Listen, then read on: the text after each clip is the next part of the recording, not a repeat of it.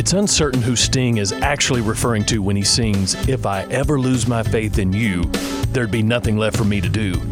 Your faith is only as good as its object. Many people have their faith in their faith, which is nothing but positive thinking, since there really is no objective thing to believe in. Jesus challenged everyone to put their faith in Him, and He promised salvation for anyone who would trust Him. Many people are quick to trust some message in a bottle, but reject the message in the Bible. Hebrews 11:6 says it's impossible to please God without faith. Anyone who wants to come to him must believe he rewards those who sincerely seek him.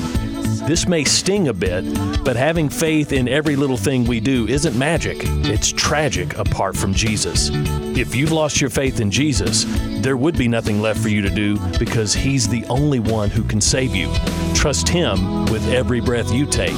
I'm Pastor Heath from Woodland. Think about it.